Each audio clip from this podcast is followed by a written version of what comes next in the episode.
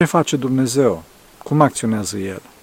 Și aici răspunsul sunt energiile, energiile sale necreate. Astfel, prin aceste energii, Dumnezeu este perfect comunicabil, chiar dacă este perfect inaccesibil în ființa sa. Avem, pe de-o parte, ființa sa perfect inaccesibilă și energiile sale perfect comunicabile. Desigur că principala expresie acestor energii în cotidian este iubirea, este luminarea minții, aducerea tuturor în unitatea iubirii. Iubirea este lumină.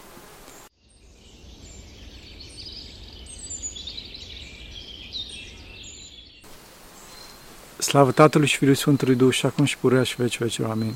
Pentru că cine Sfinților Părinților noștri, Doamne, să Hristos, Fiul lui Dumnezeu, minuiește pe noi. Amin.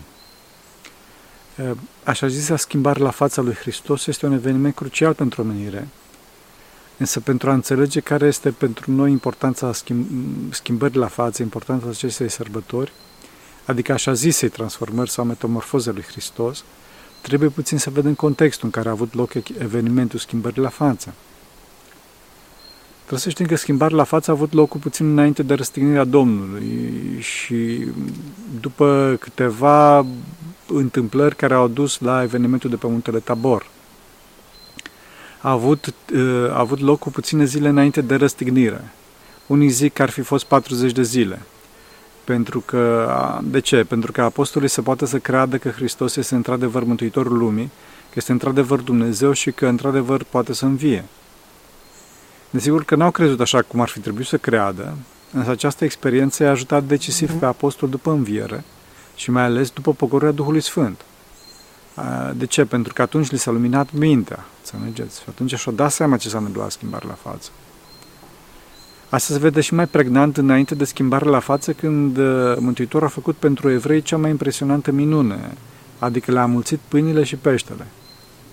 Evreii erau atât de, atât de captivați de Isus că ales să vină la el în deșert să asculte predica, chiar cu prețul vieții lor. Adică erau gata să moară de foame din cauza asta. Înțelegeți? Vedeți că acolo Mântuitorul este atât de milostiv cu ei că le face un întreg festin, le dă mâncare de hram, pâine și pește și le dă atât încât s-au, str- s-au strâns șapte coșuri pline de rămășiță. Acum imaginați-vă ce cantitate de mâncare era la miile acelea de oameni de au mâncat până nu au putut și după aceea au mai și rămas atâtea resturi, adică 12 coșuri pline, cât scrie acolo. Dar lucru care este foarte impresionant. De ce? Pentru că pâinea, fraților, nu lasă resturi, decât, mă rog, dacă omul nu mai poate să mănânce toată pâinea. Iar din pește mai rămân oasele și capul, da? care evident au un volum mult, mult mai mic decât tot peștele întreg. Gândiți-vă ce banchet a fost acolo. Evrei când au văzut asta au zis, gata, îl facem rege. Da? De ce? Pentru că a dat de mâncare, da? stomacul e pe primul loc. Asta e valabil, desigur, pentru noi toți, din păcate. Domnul le-a răspuns stigmatizând cu cugetul lor trupesc să nu caute mâncarea ce pieritoare, ci cea veșnică. De fapt, Domnul în continuu avea, mă rog, o stare de plâns duhovnicesc înăuntru său, pentru că știa starea căzută a noastră, cât de departe suntem de delicatețea simțirii duhovnicești și cât de departe suntem de luminarea minții și simțirea realității cele, cele adevărate. Înțelegeți? Din cauza asta, Mântuitorul încet încet îi duce către schimbarea la față, pentru că erau foarte trupești. Vedeți că după minunea asta fenomenală cu mulțirea pâinilor, vin la ei teologii vremii respective, adică farisei și saduchei și, și îi cer, îi cer semn din cer. De fapt, nu numai după minunea asta, ci după ce le făcuse o stivă de minuni înainte, fraților. Asta e întunecarea minții, adică să cer semn din cer atunci când deja ai primit de numărate semne pe care nimeni în afară de Hristos nu le poate face. Înțelegeți? Dar de fapt ce să mai vorbim de farisei și saduchei când însuși apostoli nu, nu prea pricepeau ce se întâmplă și cine este Hristos de fapt? Vedeți că apostolii tot atunci ziceau că este Moise, Ilie sau unul din profeți. Sfântul Petru a fost singurul care l-a mărturisit ca Hristosul, ca Fiul lui Dumnezeu cel viu. Însă și acesta nu știa ce spune, chiar dacă se afla sub o stare de har. Harul, harul adubrea pe, pe Petru pentru credința și iubirea lui față de Hristos. Însă pentru că vasul lui era necurățit, era mic, nu putea să înțeleagă ce înseamnă de fapt ca cineva să fie Fiul lui Dumnezeu și Dumnezeu adevărat. Motiv pentru care, după ce, după ce le spune Hristos că urmează să fie chinuit și omorât, da?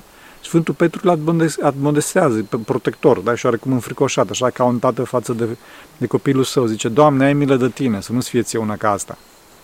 Ei, fraților, dacă Petru știa ce zice, dacă Petru știa că Hristos era Dumnezeu atotputernic și atot știitor, atunci Petru îl mai corecta, îi mai zicea asta? Nu, desigur. Înțelegeți? În acest context, în această stare de întunecare a minții, care era generală pe planetă, da? vine Hristos ca lumina lumii. Desigur, desigur că trebuia să le arate în mod concret că este lumina lumii.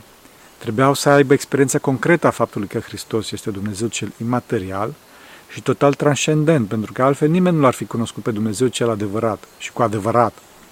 Și am fi crezut că cu toții că Dumnezeu este o forță oarbă sau că este un războinic politic, da, un Mesia care se scape pe evrei, mă rog, de romani, de, ocup, de ocupanții din, din vremea respectivă și o să refacă Imperiul Iudaic aici pe pământ. Împărăție care, mă rog, pentru iudeu de rând echivala oarecum cu paradisul. Din cauza asta, Domnul le zice să nu se preocupe atât de averile acestei lumi. Pentru că, mă rog, ei credeau că astfel, astfel se mântuie. Nu, se, nu se, se mântuie, fraților. De ce? Vedeți, chiar Mântuitorul zice că dacă le-ar obține pe toate acestea și își pierd sufletul, atunci nu se folosesc cu nimic, ba chiar mai mult, câștigă iadul. Asta e valabil și pentru noi, fraților. Să nu ugeți. Acum, ca să le arate în, în, concret, din experiență, cât de departe sunt de adevăr, Domnul le spune că în câteva zile, câțiva din apostoli, da, vor vedea împărăția cea adevărată, împărăția lui Dumnezeu.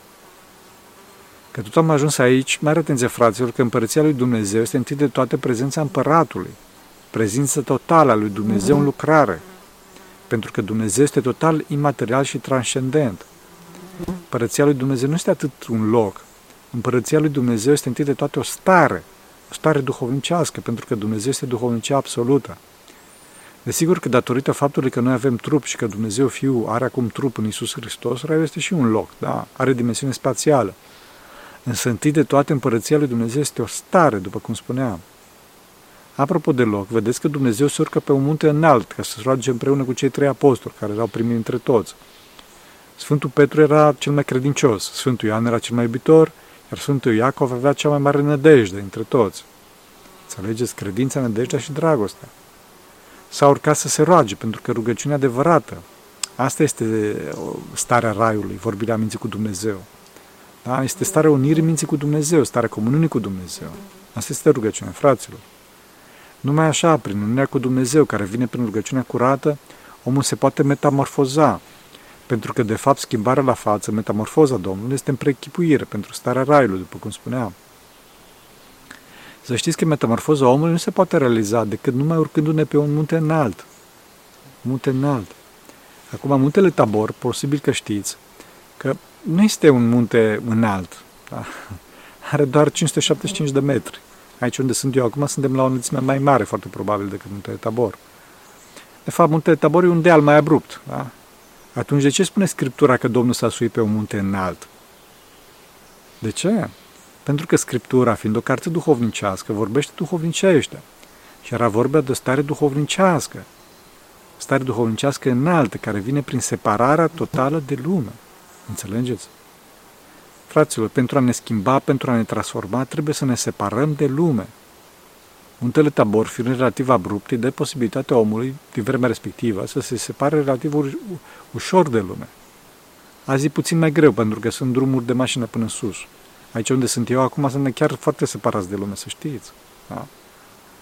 Fraților, înainte de a merge mai departe cu analiza noastră, aș dori să insist uh, asupra faptului ăsta, că pentru a ne, a ne metamorfoza trebuie să ne desprindem de lume. Să ne desprindem de griji și de zgomotul lumii. Să avem rugăciunea și cele cerești ca principalele griji. Și să nu avem mintea îmbucățită într-un milion de treburi, fraților, și de griji care îmi sparg mintea. Grijile pământești risiper și îmbucățesc mintea, pe când grijile cerești o unifică. O unifică. Mintea noastră, fraților, trăvită de știri, de griji și de afaceri, se mișcă haotic, este foarte instabilă și întunecată, vede foarte puțin și foarte punctual. Înțelegeți? Vorbești ceva cu cineva, imediat uită ce, ce subiectul pe care l-a început și trece la altul. Vor, încep să vorbești pe aia, să duce altundeva. Își pierde liniștea, nu are capacitatea de concentrare și nu vede lucrurile în profunzime. Dacă ne despărțim de lume și ne liniștim puțin de el, începem să vedem lucrurile altfel, fraților. Realizăm că ceea ce contează este veșnicia și nu lucrurile de zi cu zi. Ce-a făcut el, ce s-a întâmplat și mai departe. Fraților, să nu absolutizăm cele pământești, ci să le vedem doar în relație cu moartea și cu veșnicia. Trebuie să ne concentrăm pe ceea ce este cu adevărat important. Înțelegeți? Să ne întrebăm dacă la judecată vom fi după asemănarea lui Hristos. Sau, mă rog, din contră, vom asemăna cu vrăjmașul, Doamne ferește, ferească Dumnezeu. Asemănarea cu Hristos, fraților, se poate face numai dacă îl vedem așa cum este El cu adevărat. Asta s-a, s-a întâmplat la schimbare la față. L-am văzut pe Hristos cine este cu adevărat. Adică, fraților, nu Hristos a schimbat, ci apostolii au fost schimbați. Au fost schimbați de către Har, pentru a-L putea vedea pe Hristos cum este El de fapt.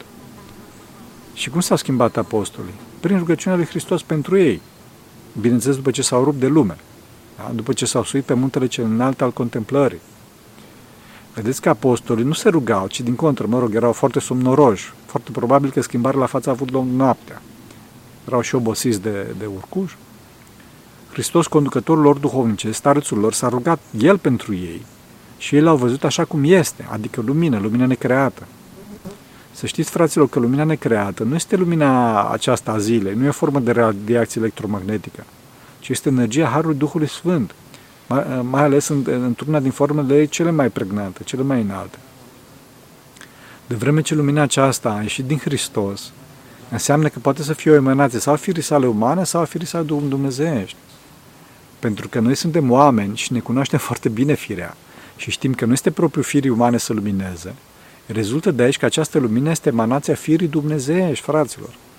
Pentru că este emanația firii dumnezeiești, înseamnă că e tot Dumnezeu și că este necreată. Este o lumină necreată. De fapt, în Dumnezeu distingem, mă rog, în simplitatea sa absolută, distingem niște răspunsuri foarte importante la câteva întrebări. Prima întrebare este cine este Dumnezeu? Răspunsul, adică ceea ce descrie cine este Dumnezeu, este ființa sa, ființa sa, care niciun om nu poate să pătrundă, fiind total inaccesibilă pentru noi. A doua întrebare este, cum este Dumnezeu? Răspunsul este în trei persoane. Un răspuns foarte important pentru că dacă vorbim de persoane, înseamnă că vorbim despre un Dumnezeu viu și comunitar, cu care se poate intra în contact pe rugăciune. Un Dumnezeu iubitor și grijuliu care ne poate răspunde. Înțelegeți? De asemenea, numărul de 3 este esențial pentru că este primul număr care depășește iadul singurătății, adică 1, da? și tensiunea dualismului, adică 2. În 3 avem comunitatea de plină, comunia de plină, de eu, tu și el. Înțelegeți? Cele trei persoane. Avem comuniunea interpersonală pură și iubitoare, comunitatea fără lipsă de ceva. A treia întrebare esențială este ce face Dumnezeu? Cum acționează El? Și aici răspunsul sunt energiile, energiile sale necreate. Astfel, prin aceste energii, Dumnezeu este perfect comunicabil, chiar dacă este perfect inaccesibil în ființa sa. Avem, pe de-o parte, ființa sa perfect inaccesibilă și energiile sale perfect comunicabile. Desigur că principala expresie acestor energii în cotidian este iubirea, este luminarea minții, aducerea tuturor în unitatea iubirii. Iubirea este lumină. În clipa în care omul iubește pe aproapele său, și, mă rog, și pe Dumnezeu, în clipa respectivă se găsește într-o lumină care provine din inima sa. Pentru că, mă rog, mintea și după aceea inima noastră sunt portalul prin care se revarsă lumina, Harul lui Dumnezeu, noi și în exteriorul nostru, și deci se revarsă această lumină în noi și din noi ă, mai departe. Amintesc acum că mintea este diferită de logică, fraților, da? Mintea fiind un organ de simț, fiind ochiul sufletului, atenția ultimă. A vorbit de multe ori despre părțile sufletului. Revenind, dacă inima noastră se curăță cu rugăciunile Părintelui nostru duhovnicesc, atunci lumina intră înăuntru nostru, prin minte în inimă și de acolo în această lume, v-am spus. Vedeți că în cazul lui Hristos spune Scriptura că fața lui strălucea ca soarele, iar hainele lui erau ca lumina sau ca zăpada, așa cum nu poate înălbitorul să înălbească. Ce înseamnă asta? Înseamnă că tot corpul lui era o lumină care iradia atât de puternic când trecea până și prin haină și le făcea și pe acestea strălucitoare. Corpul lui Hristos devenise un corp transfigurat, metamorfozat, un corp, un corp de lumină. Dacă vom deveni și noi lumină cu ajutorul luminii lui Hristos, da, cu ajutorul luminii Hristos, că Hristos lumină este, atunci așa vom fi și noi. Astfel ne vom uni cu Hristos și cu ceilalți. Da? Vedeți, Dumnezeu este mai presus de orice, este inaccesibil în ființa sa, dar se manifestă întâi de toate în cotidian prin iubire și lumină, prin iubire luminoasă, prin cunoștință luminoasă, cunoștință iubitoare. Mai astfel ne vom putea întrepătrunde prin iubire, dacă ne vom spiritualiza pe deplin, dacă vom scăpa de grosimea iubirii materiei, dacă vom scăpa de tot zgomotul informațional care ne înconjoară, de grosimea materiei. Înțelegeți? Vedeți că s-au arătat atunci Moise și Ilie și vorbeau cu Hristos. Moise era pentru evrei, mă rog, cel mai mare dintre oamenii morți, dăzătorul legii, pe când Ilie era ce, pentru, tot pentru evrei cel mai mare dintre cei vii. Moise și Ilie erau cei care au dorit cel mai, cel mai mult să-L vadă pe Dumnezeu. Știți cum e, în clipa în care iubești pe cineva la maxim, doresc să-L vezi și în trup, da? Vedeți însă că Dumnezeu le-a spus și lui Moise și lui Ilie că nimeni nu poate să, să, să vadă fața lui Dumnezeu și să trăiască. De ce? Ființa dezgolită a lui Dumnezeu este prea puternică pentru om. Din cauza asta le-a spus Dumnezeu aleșilor lui că o să vă ascund după o piatră, o să vă trec prin față și o să, și o să vedeți doar spatele meu, da? Adică spatele lui Dumnezeu erau, erau feriți de o piatră. Spun Sfinții Părinți că piatra asta după care se ascunde focul Dumnezeirii, care, mă rog, vine ca o boară, da? este întruparea lui Hristos. Hristos, Dumnezeu, și ascunde puterea sa sub draperia materială, așa, a trupului. De ce? Ca să poată să relaționeze cu oameni.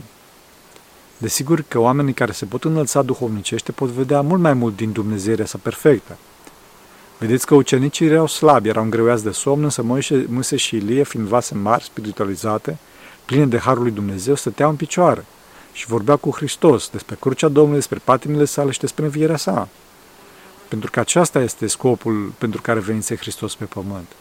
Să ne mântuie de, de, de păcatele noastre, adică de plăcerile noastre, cum? Prin durerea sa, prin durerea sa. Cum spuneam, schimbarea la față s-a petrecut cu puține zile înainte de răstignirea sa și ucenicii aveau nevoie să știe că Hristos făcea acest lucru în mod intenționat, ca un împărat atotputernic și nu că ar fi covârșit de puterea politico-militară a fariseilor și romanilor. Vedeți că ucenicii săraci erau tot cu gând trupesc pe plan material, da? Sfântul Petru, ca să nu tacă, se bagă, se, se, bagă, se bagă în vorbă, da? Dorind să le facă trei colibe lui Hristos, lui Moise și lui Ilie, chiar dacă ei vorbeau despre momentul crucial al răstignirii și al învierii. Desigur că Sfântul Petru și ceilalți, ceilalți ucenici erau și ei plini de har, adică plini de iubire. Într- pentru că, însă pentru că vasul lor era mic, atunci nu, mai, nu puteau mai mult, da? Vedeți că Petru, fiind plin de har, știa că cei doi sunt Moise și Ilie, fără să spună cineva, da? Fără să aibă ei niște săgeți așa roșii ca să arate asta e Moise, asta este Ilie. Însă, însă Petru nu putea să conceapă că permanentizarea acestei stări se va realiza în clipa în care sursa acesta, adică Hristos, va muri, va învia, se va înălța la cer și va trimite pe Duhul cel Sfânt. Petru nu putea să conceapă treaba asta. Înțelegeți? Cu toate astea a avut să se descoperire de la Dumnezeu că ăsta este Moise, ăsta este Elie, că nu-i cunoștea, nu avea de unde să cunoască. Fraților, trebuie să știți că așa sunt toate descoperirile de la Dumnezeu. Harul vine cel mult cât duce omul și până unde duce omul. Înțelegeți? Sfântul Petru, fiind plin de har, atât cât putea să ducă, desigur. Vedeți că nu s-a îngrijit de sine, ci s-a gândit doar la cei trei. A zis să facem trei colibe, da? Ție una lui Moise, una și lui Ilie una. N-a zis și mie una. El era împlinit, nu-i lipsea nimic. Dorea să stea acolo veșnic în starea aceea de har, de bine, da? Cu Hristos și cu Moise și cu Ilie. Desigur că nu știa ce zice, după cum spune Scriptura. Însă, fraților, când cineva gustă din dulceața iubirii și liniștii lui Dumnezeu, comparativ cu amărăciunea care există în lume, evită din toate puterile lumea, să știți. În paradox să știți. Harismatuhul iubește pe oameni ca persoane, însă urăște lumea ca și cu multe patii. se vede asta foarte clar chiar din întâmplarea aceasta, da? Când Domnul se întoarce de pe munte și se, se întâlnește cu ceilalți apostoli care erau la poalele muntelui, da? adică nu erau încă despărțiți de lume, care acești apostoli nu n-au putut să vindece un copil demonizat. Da? Și se întâlnește și cu tatăl copilului respectiv, care strigă către Domnul, ceva de genul, Doamne, cum e acolo? Doamne, mă rog ție, ajută-l pe fiul meu, că numai pe el îl am și chinuit rău de un demon, rău de tot. A zis ucenicilor tăi să-l vindece și n-au putut. Dar urând această neputință a lumii care provine din necredința păcătoasă a oamenilor, Domnul a zis atunci, o, neam necredincios și îndărătic, până când voi fi cu voi? Până când vă voi suferi pe voi? Aduceți la aici, aduceți, aduceți la aici la mine, da? Aduceți la aici. Vedeți ura față de distorsiunea umană și neputin, neputința umană și iubirea față de oameni, pentru că Hristos l-a ascultat pe bietul om, da? Și i-a vindecat copilul. Înțelegeți? Cu multă dragoste a spus Hristos, plin de iubire. Da. De asemenea, îmi place foarte mult faza asta. Da. De asemenea, vedeți că fără Hristos nu putem face nimic, nu putem face nimic. Bun, întorcându-ne la Petru, se vede că era har din faptul că nu a, nu a insistat cu colibele. Nu a insistat cu colibele. Fraților, ascultare de săvârșită nu se vede atât în faptul că propunem ceva persoane iubite. Ascultarea de săvârșită se vede în faptul că dacă aceasta nu acceptă propunerea noastră, sau în orice caz nu dă răspunsul pe care noi îl așteptăm, noi nu insistăm, nu presăm, nu boicotăm. Dacă cineva insistă sau, mă rog, dă un milion de explicații și mesaje, îndreptățiri, strategii de comunicare, boicot, cum că așa trebuie să fie cum dorim noi, atunci acolo e o mare problemă. Mare. Înțelegeți? Eh, fraților, Petru a renunțat, a renunțat la planul său, vedeți? Chiar dacă foarte posibil se gândea și la răstignirea Domnului, da? Și zicea în sinea sa că e mai bine acolo sus pe tabor, că nu se găsească acolo. Și chiar dacă o să-l găsească, atunci Moise și Ilie o să facă vreo minune și o să-i scape. După cum a făcut Moise cu egiptenii sau Ilie când a zis să coboare foc din cer. Clar era că Petru nu dorea să plece de acolo în ruptul capului și ar, făcut, și ar fi făcut orice pentru a prelungi starea respectivă. Înțelegeți? Urcându-ne pe un plan superior, pe un plan duhovnicesc, cele trei colibe au și înțelesuri duhovnicești. Coliba lui Ilie simbolizează practica, coliba lui Moise teoria, iar coliba Mântuitorului teologia. Denotat aici e faptul că Moise a fost înainte de Ilie, iar în viața reală este invers. Practica este înainte teoriei. Da, bun, așa e, însă Scriptura vrea să ne învețe și prin acest exemplu că societatea iudea, iudaică pe vremea lui Ilie decăzuse într-o idolatrie mai rea decât atunci când evreii erau în Egipt. Înțelegeți? Vorbim de decadență. Acum, că tot discutăm de planul duhovnicesc, vedeți că în timp ce Petru vorbea despre colibe, da, un nor i-a acoperit pe apostole, s-au spăimântat când au intrat în nor. Atunci eh, s-a auzit glas din nor care a zis, acesta este fiul meu cel iubit, de el să ascultați. Norul închipuie pe Duhul Sfânt, iar glasul este Tatăl care îl validează pe Fiul în persoana lui Hristos. Vedeți că singurul atribut care poate să spună Tatăl despre Fiul în perfecțiunea sa este iubire. Iubirea perfectă, da? Fiul meu ce prea iubit. Iubirea totală, lângă care nu mai încape nimic altceva. Vedeți că dincolo de asta, după ce îl validează pe Fiul ca Fiul iubit, Tatăl ne dă poruncă să ascultăm de Fiul. La ce să ascultați? Înțelegeți?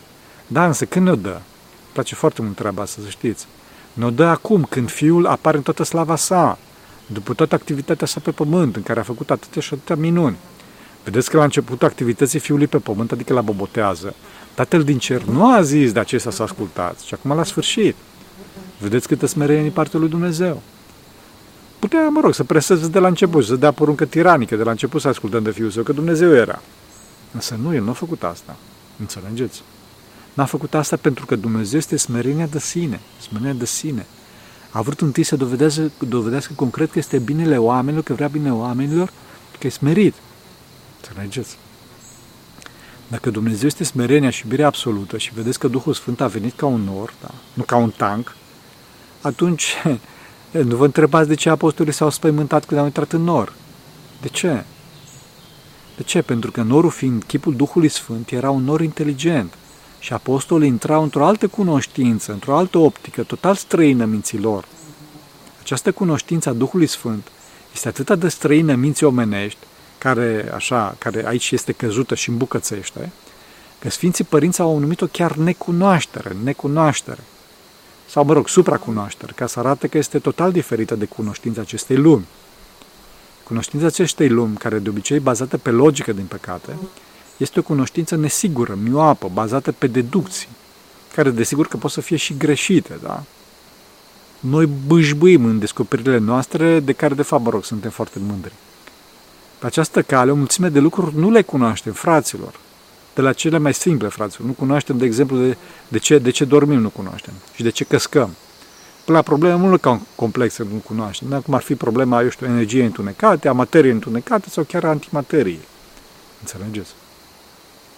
Dacă să ne curățim mintea și scăpăm de patimi, ne debarasăm de voia proprie și astfel acest organ de simț foarte sensibil numit minte începe să simte bine, începe să simte bine, adică începe să aibă bun simț, atunci mintea intră încet, încet într-un nor, adică într-o formă de cunoaștere care este imediată, neîmbucățită, și supralogică, în care omul pur și simplu știe din experiență, da, o experiență totală, simplă și imediată.